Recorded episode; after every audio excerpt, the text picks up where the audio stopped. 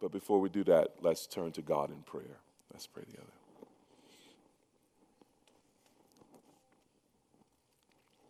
Indeed, Father, it's been said that before we talk to men about God, we should talk to you about men. And so we come to you this morning, Father, asking you to give us wisdom and insight regarding our own hearts and lives and our community here is a church family and the community you have called us to here in Southeast DC.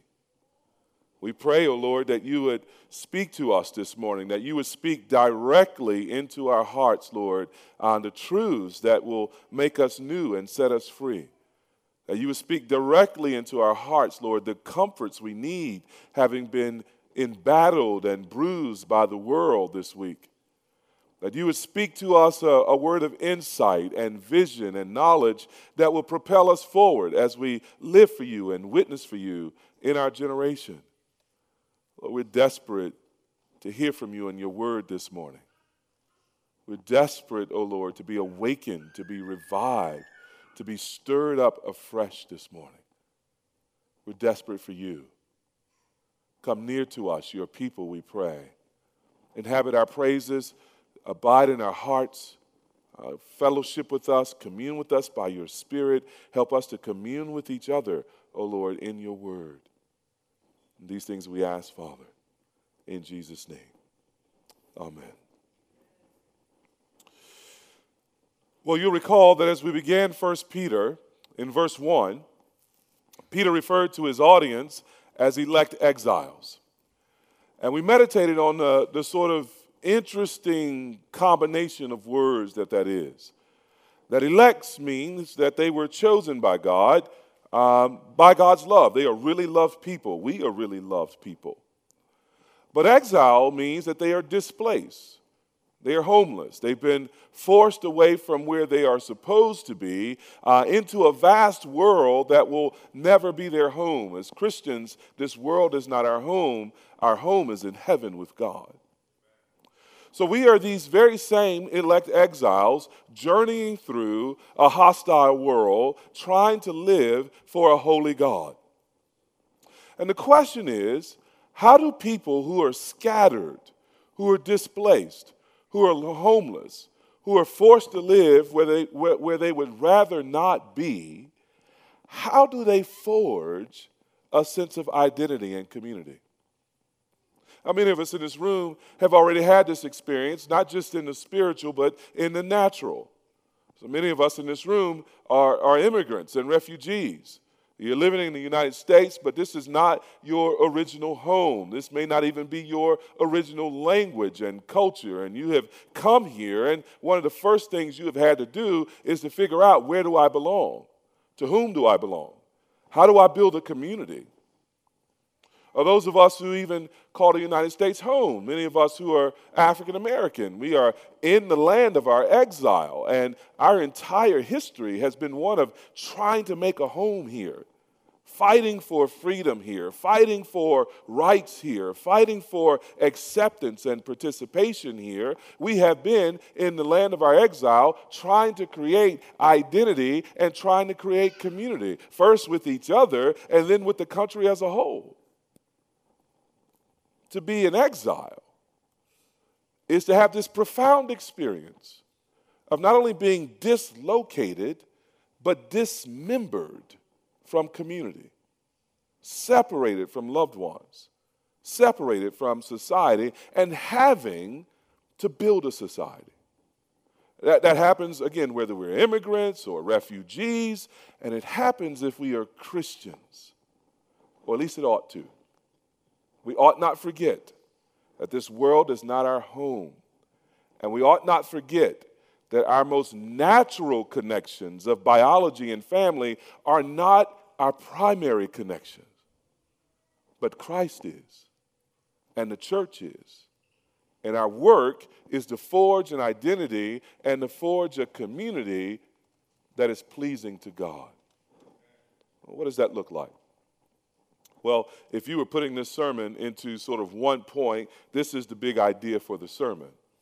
This is the big idea for the sermon that God calls his people to form a community defined by love. That God calls his people to form a community defined by love. If you ever want to get an amen from Peter, all you got to do is exhort the Christians to love each other. He loves that virtue and he loves practicing that virtue. He's a great example among us of one who loves the saints, who loves the, the fellowship of believers. And that's what God has called us all to be. Now, when we look at this text this morning, verses 22 to 25, we want to see three C's in terms of the outline. Number one, we want to see the command, the command to love one another. He said in the second part of verse 22. Number two, we want to see the conditions, the conditions under which that command to love one another flourishes. And number three, we want to see the cause. We want to see the, the engine, the cause. What is driving all of this? What is producing the conditions and what is enabling us to obey the command.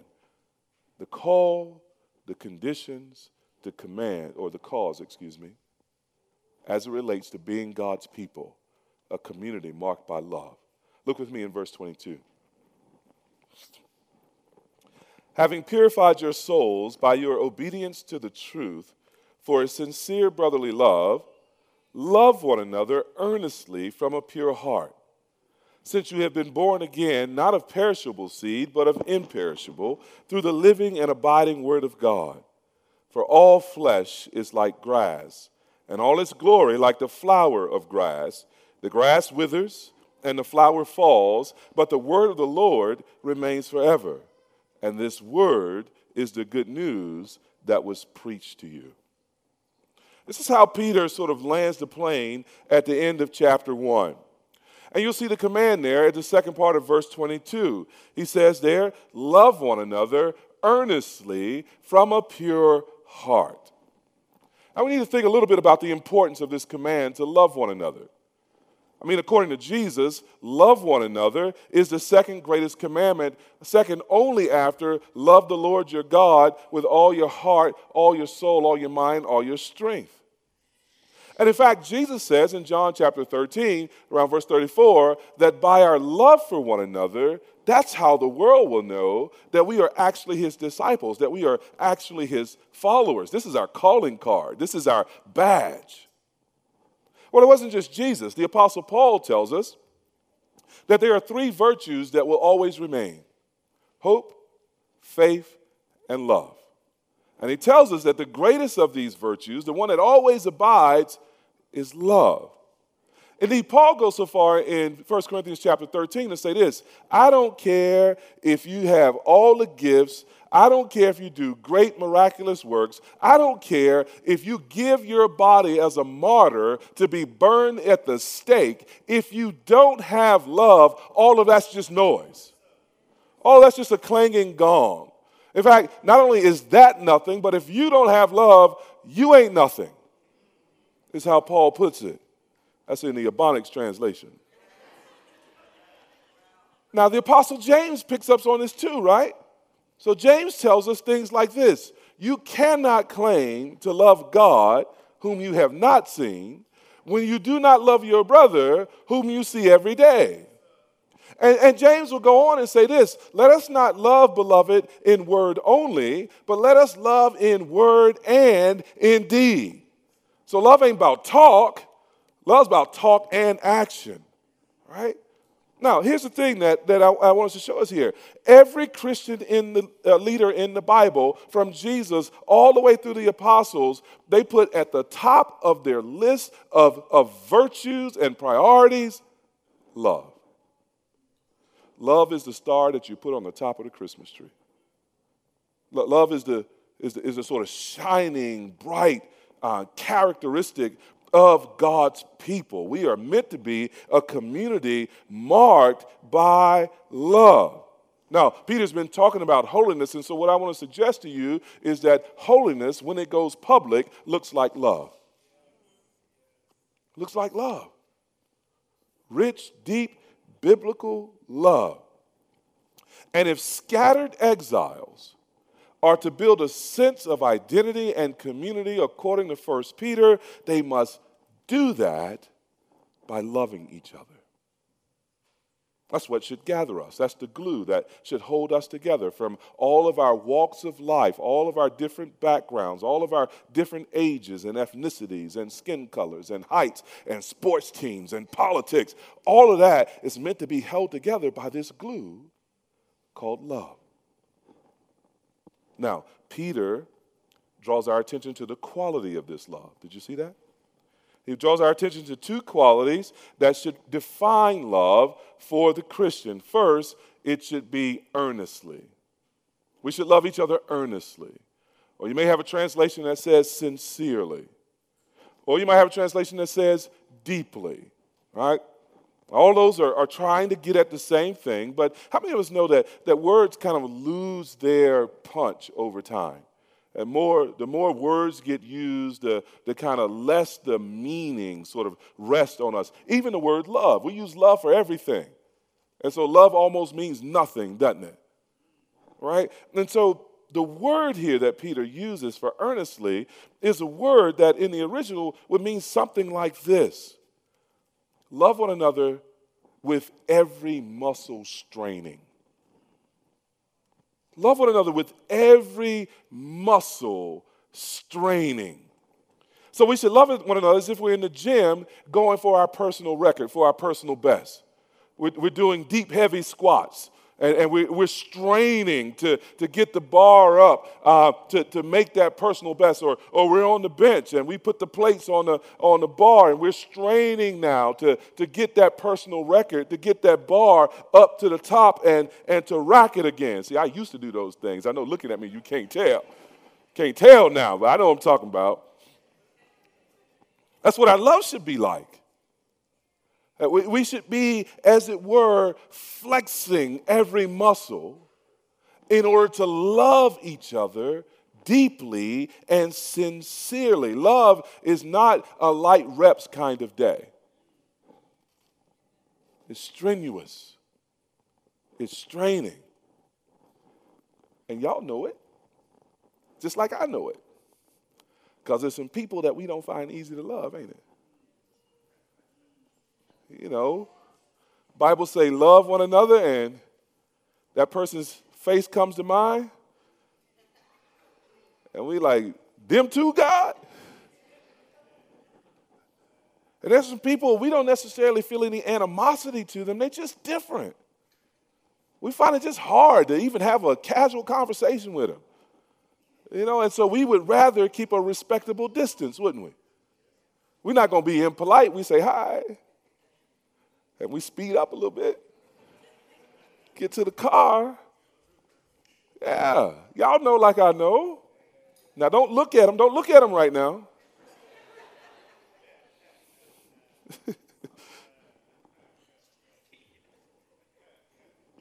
the question becomes do we want to be earnest in our love? Or do we want our love simply be offered at times and places and to people for whom it's convenient?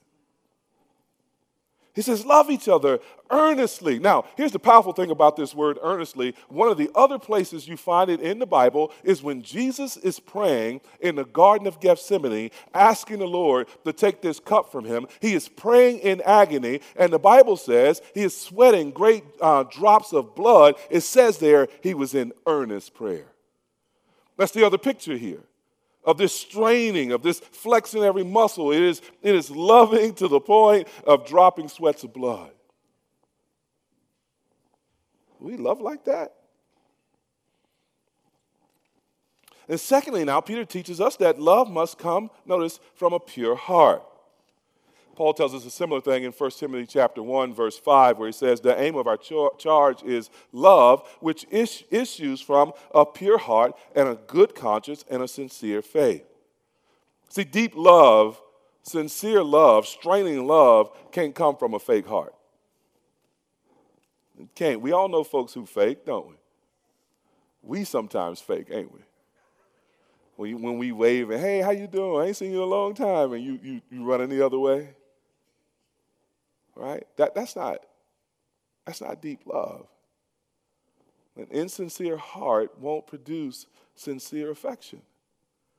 And so the Bible is putting its finger, messing around in our hearts a little bit, sort of asking us to question when it comes to loving the other brothers and sisters in the church, are we sincere? Are we true? Are we genuine? Is it coming from a heart that's really real? Or is it coming from that churchianity? Is it coming from that religious practice? Is it coming from the traditions of men? Is it coming from having learned how to go through the motions? Or is it really real?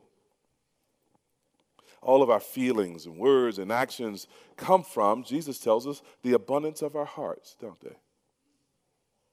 What's abundantly in our heart when it relates to the people of God? Is it love or something else? Is it sincerity or is it fakery? If our hearts are impure, then our love will be impure. I love the way uh, scholar Edmund Clowney comments on this. He says um, of, this text that God and, and Peter uh, will not be satisfied with tolerance or acceptance, far less with formalized distance. He will have love, sincere love, without pretense or hypocrisy. I love that. I love that. I love that. I love that. I love that. I love that because God is not going to be satisfied with us just living beneath the standard that He's called us to.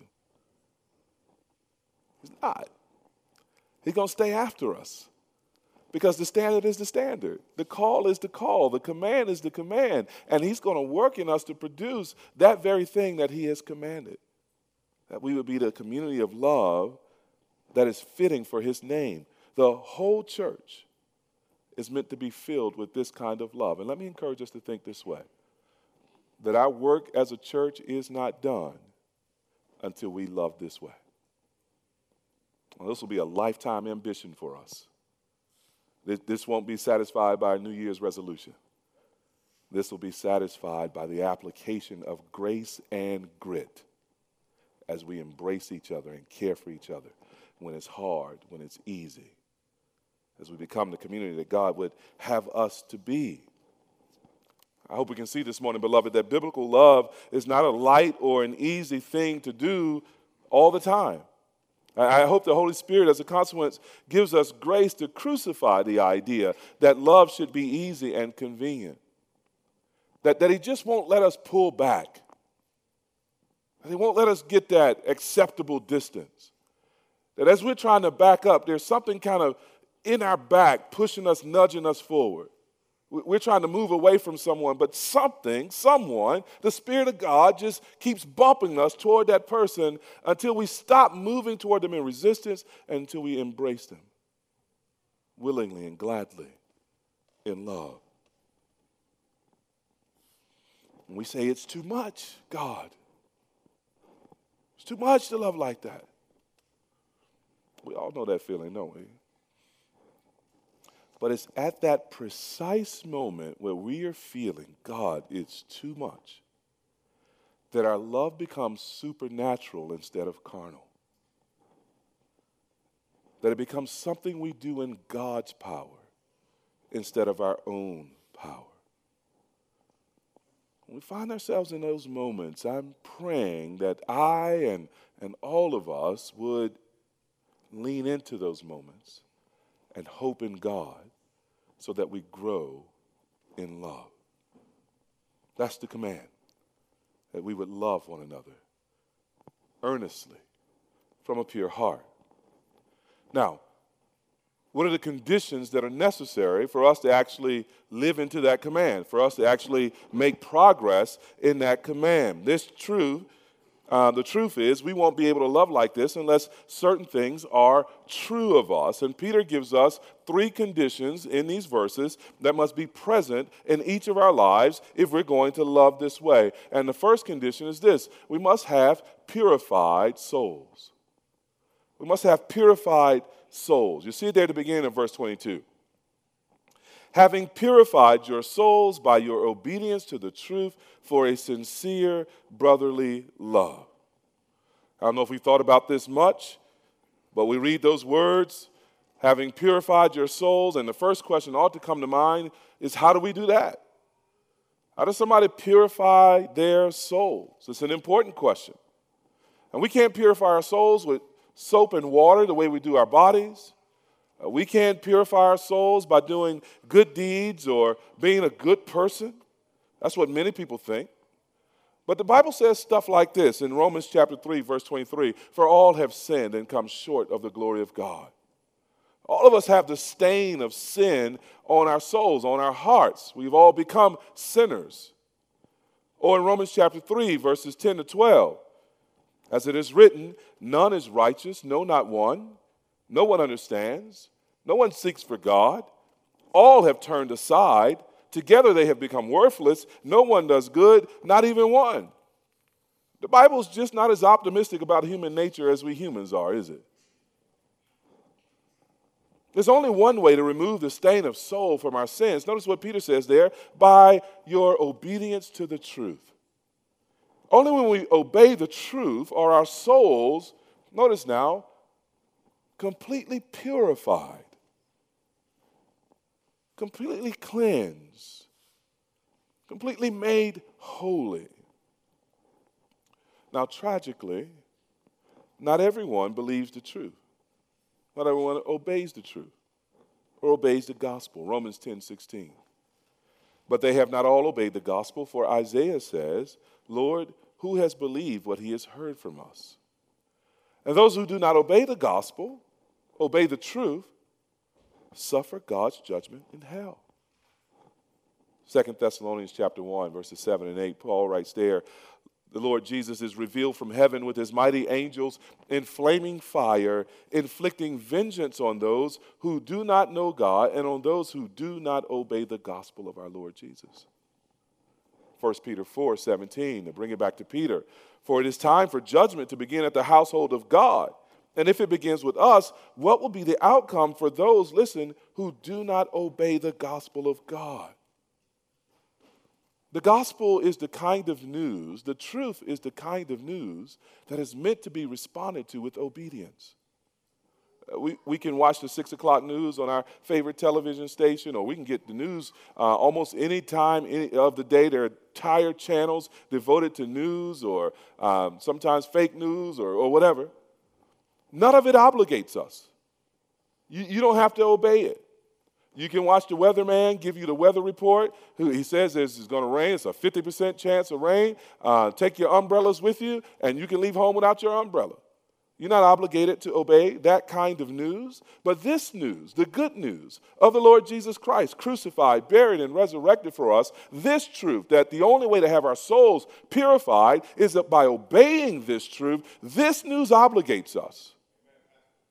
So God says that He requires all people everywhere to obey the gospel. And He tells us specifically what that obedience requires it requires repentance from sin and faith in the Lord Jesus Christ that if we disobey by not repenting from sin, by not confessing it and turning away from it and turning to God, if we disobey the gospel by not trusting Jesus to be our righteousness before God and to be our sin bearer who takes away our sin, nailing it to the cross, if we disobey that, there is nothing left for us but judgment, but wrath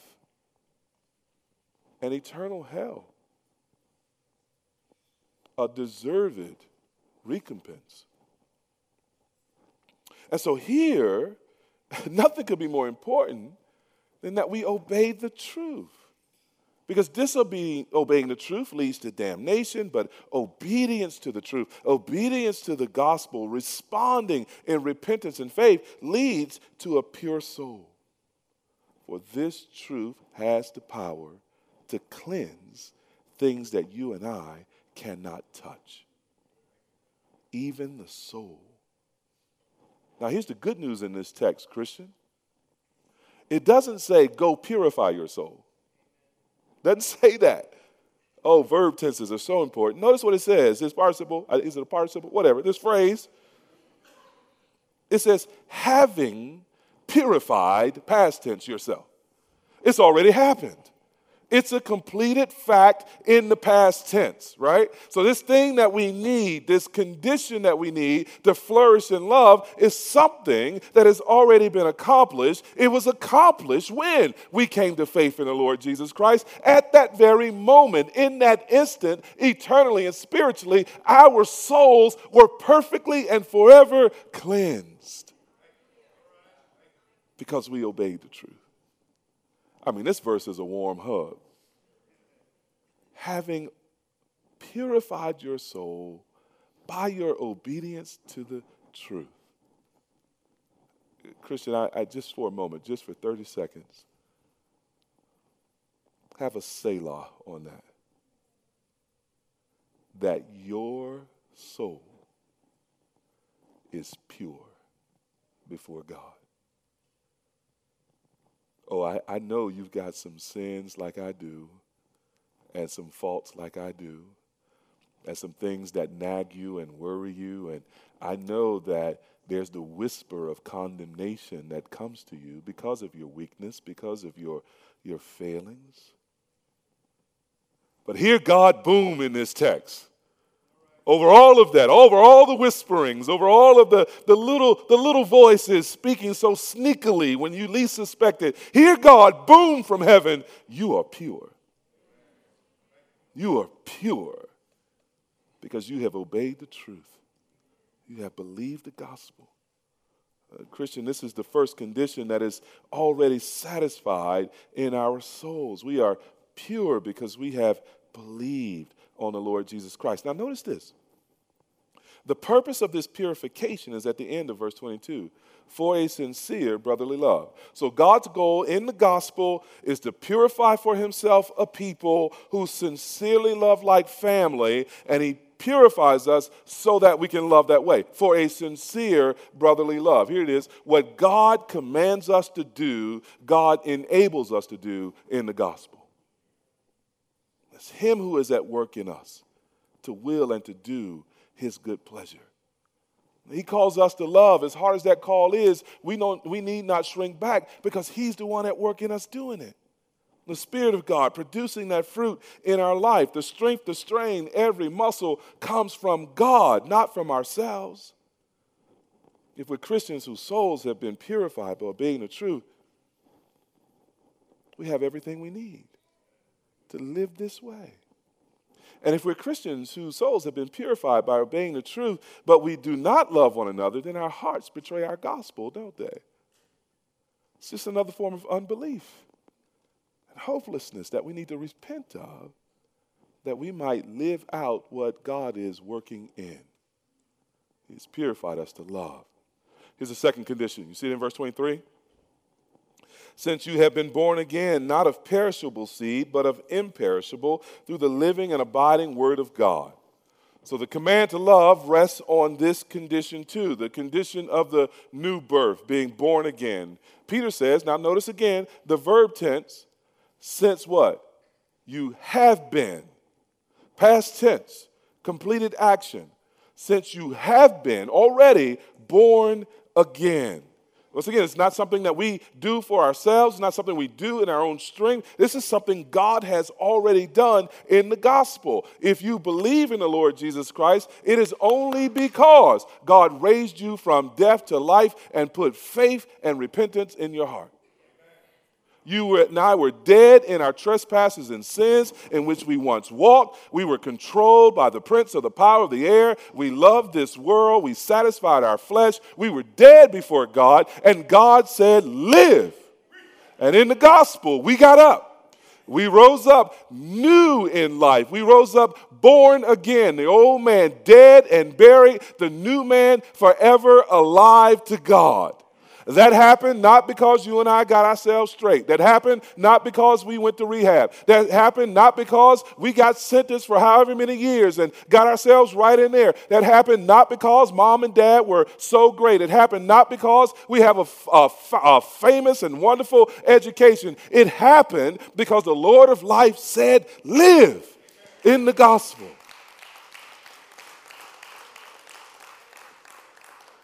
Notice what the text says. Text says, You have been born again. Now, that has mystified people since Jesus and Nicodemus in John 3. You remember Nicodemus, the religious leader, the Jewish guy? Bible says he's a righteous man. He's not like the other religious leaders who hate Jesus and want to kill Jesus. Nicodemus, because his, his partners hate Jesus, like, I can't be seen with him in the daylight, so he comes to him at night. Sneaks up to Jesus, says, Hey, I know you're a teacher. I know you teach the truth. And, and Jesus, like, okay, I'm going to see where you really at. And he says to Nicodemus, Unless you are born again, you cannot enter the kingdom of heaven. And Nicodemus is befuddled. He said, Can a man go into his mother's womb again and be born again? And Jesus said, Stop tripping. That ain't what that means. And Jesus starts talking about the Holy Spirit. That the Holy Spirit blows where he wants to blow. It's like the wind. You don't see the wind, but you feel it. And you see the trees moving. And you know there's wind. And so it is with the new birth. The Spirit blows where He wants to blow and produces this life wherever He wants to produce this life. And Jesus says to him again, and so I say to you, you cannot enter the kingdom of heaven unless you are born again. And here in this text, Peter picks up on that phrase that he learned from Jesus you got to be born again. And he tells us now that this new birth, he talks not in terms of the Holy Spirit, but he talks in terms of a seed. That there is a seed planted in the soul that produces this new birth. Now, it's not like regular seeds. Regular seeds are perishable. You know, if you don't use them in a certain time, they die. Right? Sometimes, even when you plant them, if they don't get the right nutrients, they die. They don't produce the, the, the, the tree or the plant that they were meant to produce. But not this seed. This seed is imperishable. It doesn't die, it doesn't waste away, it doesn't fail where this seed is planted, it produces life, guaranteed every time. Now, again, Peter has gotten this from Jesus. Maybe as he heard him talk to Nicodemus, maybe as he heard Jesus teach by parable on a number of occasions, that the kingdom is like a man who goes about sowing seed. And he put some seed out there that fell on stony ground, and some seed fell among the thorns, and some of the seed that was scattered was eaten by the birds of the air, and some of the seed found good soil, and it produced fruit 30, 60, 100 fold. And Jesus went on to explain that parable that the seed was the word of God. And that sometimes the word of God is choked out by the cares of this world. And sometimes uh, in spiritual, I hope you realize this, that listening to the word of God is, is, is, is spiritual warfare. That sometimes in the midst of this warfare, the enemy comes and he snatches this seed. And sometimes people begin well, but again, the cares of this world, the riches of life, turn them away from the seed, and the seed doesn't bear fruit. But for some people, it falls in good soil, in good hearts, and this seed produces fruit 30, 60, 100 fold. That's what Peter has in mind here in this text. That the Word of God is that kind of seed that produces life new life, eternal life, that causes the believer to be born again. When you hear the word of God, the gospel of Jesus Christ, mixed with faith, it leads to life. Maybe you say, hey, I've been hearing preaching all my life, and I'm not yet a Christian. Have you watered that seed with faith? Have you believed? And trusted in Christ? Are you playing an, intellectual chess match with God? Or are you playing the, the kind of match with God where you say, hey, I'll believe in you if you do these things for me, as if you are God? No, I guarantee you, if you die to yourself and put your faith in Jesus, this seed will produce new life in you. That's the second condition. It's a lot like the first, but here Paul is saying to love the way we ought to love as a community, the community has to be made up of born again people. This is why church membership is important. And this is why we, we, it's important that pastors and leaders be careful with admitting people into membership. Uh, we want to sort of distinguish between those who can give a credible testimony of believing in Jesus and having been born again and those who can't. Uh, uh not that we want to be sort of elitists and separatists, but there's a new community, a new humanity that's being formed in the church, and it's our job to sort of take care of the borders of that. It's our job to make the gospel really clear so that those folks who are not believers or those folks who are deceiving themselves about their faith can see clearly what the gospel is and what it produces. So that the bright, shining light of this good news is made clear in our community so that others are brought into it and changed. So, pray for us as we do this work. Pray for us that the Lord would, would tend to our membership and, and, and make sure that our membership is a regenerate, a born again membership, so that we can be a born again community of exiles loving the way God calls us to love. Here's the third thing. Here's the third condition is that the Word of God, that seed, remain in us, that it live and abide in us. That's what we see um, there again uh, at the end of verse 23 and, and, and into t- verse 24. See that Peter says that the seed is uh, imperishable through the living and abiding Word of God. And then he quotes from Isaiah chapter 40, where Isaiah uh, contrasts the, the flesh of man to the Word of God. It says, All flesh is like grass, and all its glory like the flower of grass.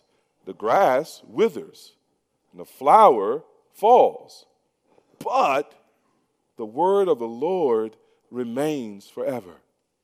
And here I think Peter is telling us that, that the condition, the third condition we need in order to flourish as a community of love is that God's word abides in us, that it lives in us. It takes up residence in our hearts in a permanent and an ongoing way.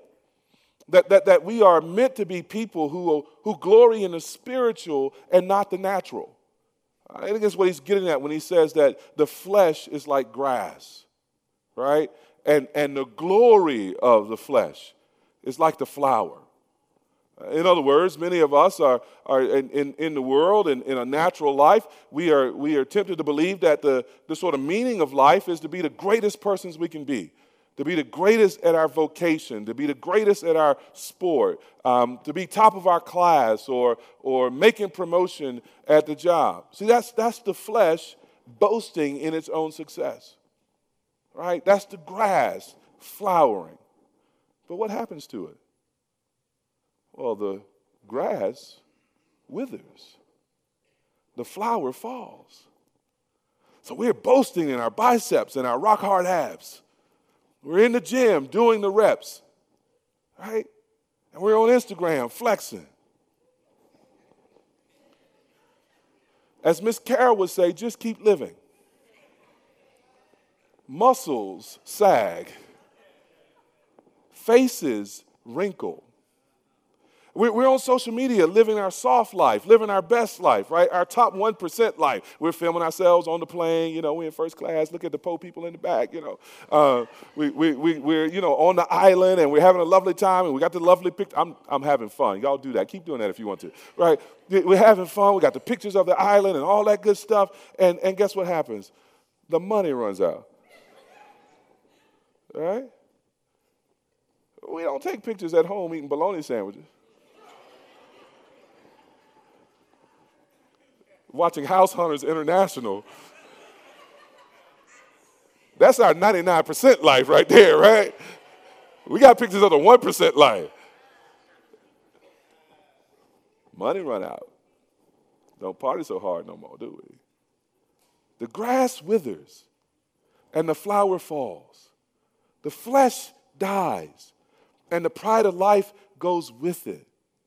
But what remains? The living and abiding Word of God.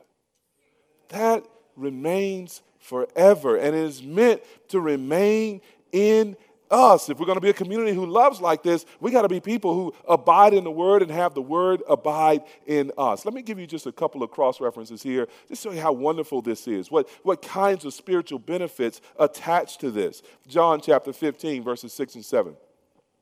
Apostle John writes there, if anyone does not abide in me, this is Jesus speaking, he is thrown away like a branch and withers. And in the branches are gathered, thrown into the fire and burned. Verse 7 If you abide in me, though, and my words abide in you, ask whatever you wish, and it will be done for you. Did you know God's word abiding in you produces an effective prayer life? It, it, it, produces the kind of relationship with God where you will want what God wants for you and you will ask God for it. And if God wants it, wants it for you, you will have it. Have we drawn the connection between God's word abiding in us and the fruit of our prayer lives? Let me, let me give you another one. 1 John 2 14. John writes there in this little letter, I write to you, young men. I tend to think he's talking to me. He says, I write to you, young men, because you are strong.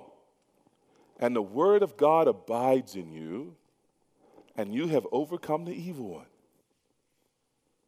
Our victory in spiritual warfare, our overcoming of the evil one, was accomplished in the gospel on the cross where Christ crushed Satan's head, but it is walked out and lived out as God's word abides in us. And we in it. What benefit is this? That through the abiding word of God, we should have victory over Satan and his demons. Let me give you one more 1 John 3 9. No one born of God, there's a new birth, right? Makes a practice of sinning. Why? For God's seed remains in him. And he cannot keep on sinning because he has what? Been born of God. You see the, you see the circle there? He says you, you're born of God by the seed. The seed remains in you. You can't sin. Why? Because you're born of God that victory over sin, victory over temptation, victory over those things that so easily beset us and trap us and smuggle us and take us hostage, that's found, that victory is found as the Word of God abides in you and me. Get in the Word until the Word gets in you, beloved. It's to our shames if our Bibles are the dustiest books in our house. It's to our shame if we read threads and Twitter more than we do John and Paul and Jesus. It's to our shame if all the opinions of talking heads and influencers and, and, and, and pundits uh, sways us more than the Word of God itself the living, abiding Word of God. What are we doing? What are we doing? If we're building our lives on, on the opinions of men, which is grass and flowers that wither and fall away, instead of building our lives and our hopes and our dreams and our plans and directions on the Word of God, which abides forever. It's a certain kind of insanity to live according to the thoughts of men rather than to live according to the Word of God. Oh, that we would repent of our foolishness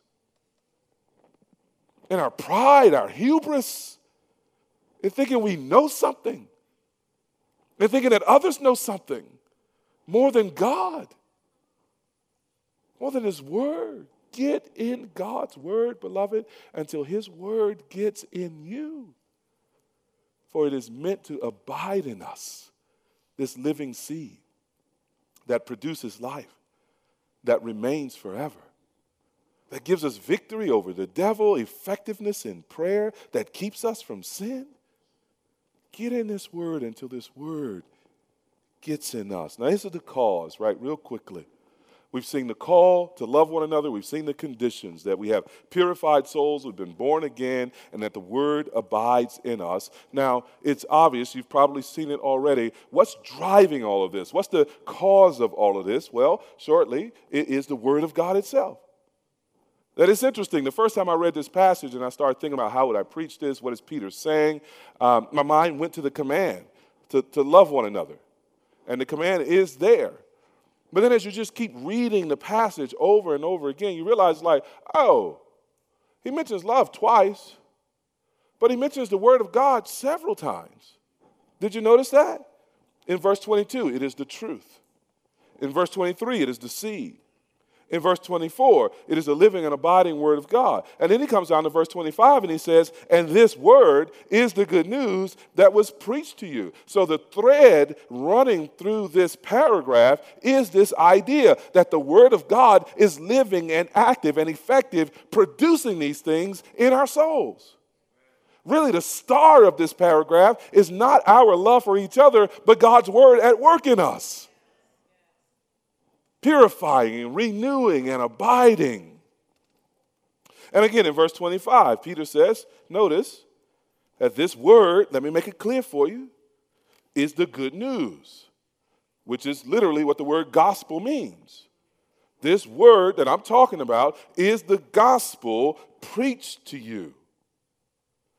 Now, this is amazing. This blows my mind. But the apostles understood that the preached word, the preached gospel, was the actual word of God. It was not simply that they preached about the word, their preaching itself was indeed the word of God. Let me, let me, 1 Thessalonians chapter 2, verse 13. Paul is writing to the Thessalonian believers there, and he says this, and we also thank God constantly for this, that when you receive the word of God, now, don't think scrolls and parchment and Bibles. Notice what he says. When you received the word of God, which you heard from us.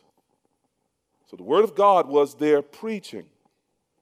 You accepted it, notice, not as the word of men, but as what it really is the word of God, which is at work in you believers. Now, this is so powerful it's dangerous because I don't want any preacher running around here talking about what I preach. Well, uh, when I preach, that's God's word. That's dangerous. In the wrong hands, that's cult stuff, that's manipulation stuff. But the text is telling us that where the gospel is actually preached accurately, there can be no doubt that you have heard God's voice actually. Not the preacher's voice, but in the gospel is God's voice. In the gospel is God's word booming forward in a living, fresh way, not inscripturated, but auditorily, in the ear gate. So that, beloved, how we attend preaching is in many respects how we attend to God talking to us. That's not clear. Sometimes my children can be talking to me, and I'm only half listening. I know I'm the only parent that does that. And they can be talking to me and saying stuff, and I'd be like, yeah, yeah, yeah, okay. Oh, yeah, okay, all right, all right. I'm only half listening. It reminds me of when I was, uh, my first job out of college, I worked with a little organization that um, worked with adults with disabilities to help them find jobs and to train them on the job and to integrate them into um, you know workplaces. And I had a I had a I had a client named Dexter. Dexter's probably about 23 years old, uh, born with a developmental disability. Uh, Dexter's main sort of characteristic was enthusiasm. Dexter was happy about everything. His favorite word was wow right? So I take Dexter to an interview. Dexter wouldn't answer any of the interview questions. He'd be talking about what he want to talk about, doing his own thing, and the interview just be terrible. And we leave, and Dexter be like, "Wow, did you see that interview?" like, yeah, Dexter, I was there. One particularly, it was hard getting Dexter a job, and, and uh, one day we were downtown Raleigh, uh, cobbled streets in the in the middle of downtown. There, some of you know Raleigh. We're walking, and Dexter's walking, everything he sees, like, wow, you see that hot dog stand? Said, yeah, Dexter, I saw the hot dog stand. Take a few more steps. Wow, you see that woman? You know, he was just walking, we're talking. And Dexter, we're walking, I'm half listening. Yeah, yeah, yeah, Dexter, yeah, yeah, Dexter. And Dexter said, wow, did you see that? I said, yeah, yeah, yeah, Dexter, I saw it. And then I noticed after a few moments that Dexter wasn't walking and talking with me anymore. So I turned around and looked at, and Dexter was looking at me just with the most incredulous look on his face. And he said, well, if you saw it, why did you step in it?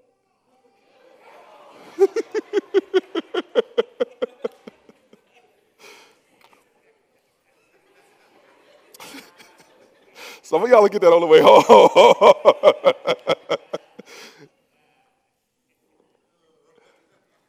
and we listen to the word like that. I mean, there are all these explosions in the text. Wow, your souls are purified. Wow, you have been born again. Wow, the seed remains in you and produces this and that and the other. And sometimes we just like, yeah, okay, I heard that before. Okay, God, I hear you. Oh, we're in our quiet times. We're in the book, we're reading the book, and, and just, you know, just going through the motions. And every once in a while, there's something that piques our interest. Oh, okay, that's kind of interesting. And, and we're moving along and not realizing this is God's very words to us. And we, we, we need more Dexter in us. Wow. Wow. Right? And we hear the preach word. We need more Dexter in us. We're like, wow, that, that's true? That's true of me? That's true of us. This is what God has for us. Jesus is coming. He's bringing grace with him and a kingdom and glory. wow. Wow. But man, we just lean back. We like teenagers that ain't never impressed. Y'all raising some of them? I'm raising one. Just too cool to be impressed. God help us. God help us to hear the word of God for what it actually is the word of God and stand amazed that the God of the universe speaks to us and loves us and cares. What is man that he should think of us? And he does. And he has given us this good news. If you're here this morning, beloved, and you, you're not you're not yet a Christian, that little, that little couplet, good news, that's the most important word in this text for you. We've got good news for you. It's the gospel. When you say, what is the gospel? Well, we, we can talk about it in sort of four scenes.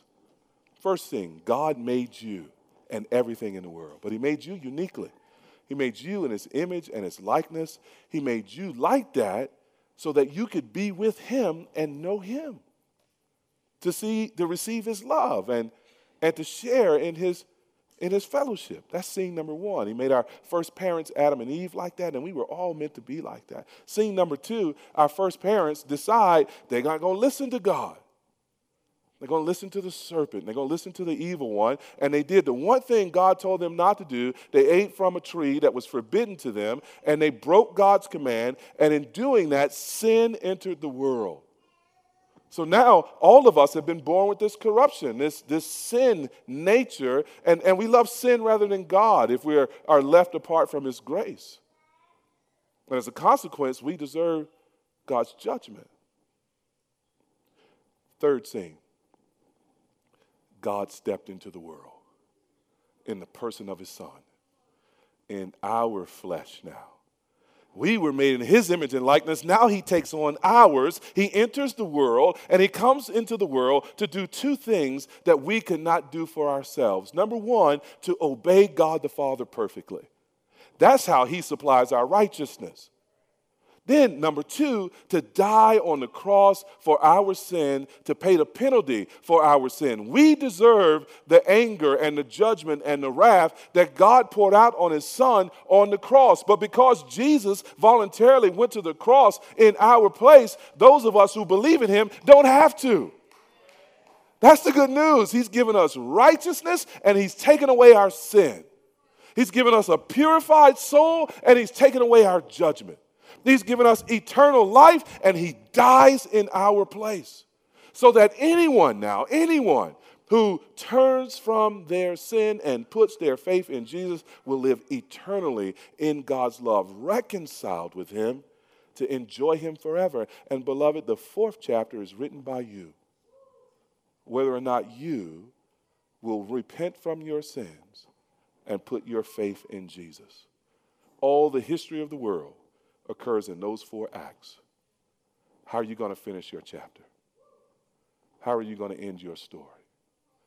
My story and the Christian story will never end, for we will live forever with God in his kingdom. That's the story we encourage you to. Turn to Jesus, put your hope in him, believe in him, and have your souls purified be born again, and have the living Word of God abide in you. That's the good news. Receive and obey this truth. Obey this gospel, and you will live. Disobey this gospel, and there's only judgment and hell left. Choose life. Choose eternal life. Trust in Christ. Let's pray together. Father, we thank you so much for your word. Oh, how often have we said that and not gone, wow. Thank you for your word, Lord. Your living and active and abiding word, your powerful word, which is ours, Lord. Thank you, Lord, for making your word the great cause of our change. Lord, we pray that more and more as a community of your people, we would be gathered around your word. We would delight in your word. Your word would abide in us, that we would pass your word from, from one heart to the other until we are built up in love. The kind of love that you have shown us in the cross, the kind of love that requires our straining, but that we do in your strength. We pray, O oh Lord, that we would be this kind of exile community, making our way home to the New Jerusalem, loving each other on the way, and gathering others into your love by your word. Help us to live this way, we pray, for your glory and your praise. In Jesus' name, amen.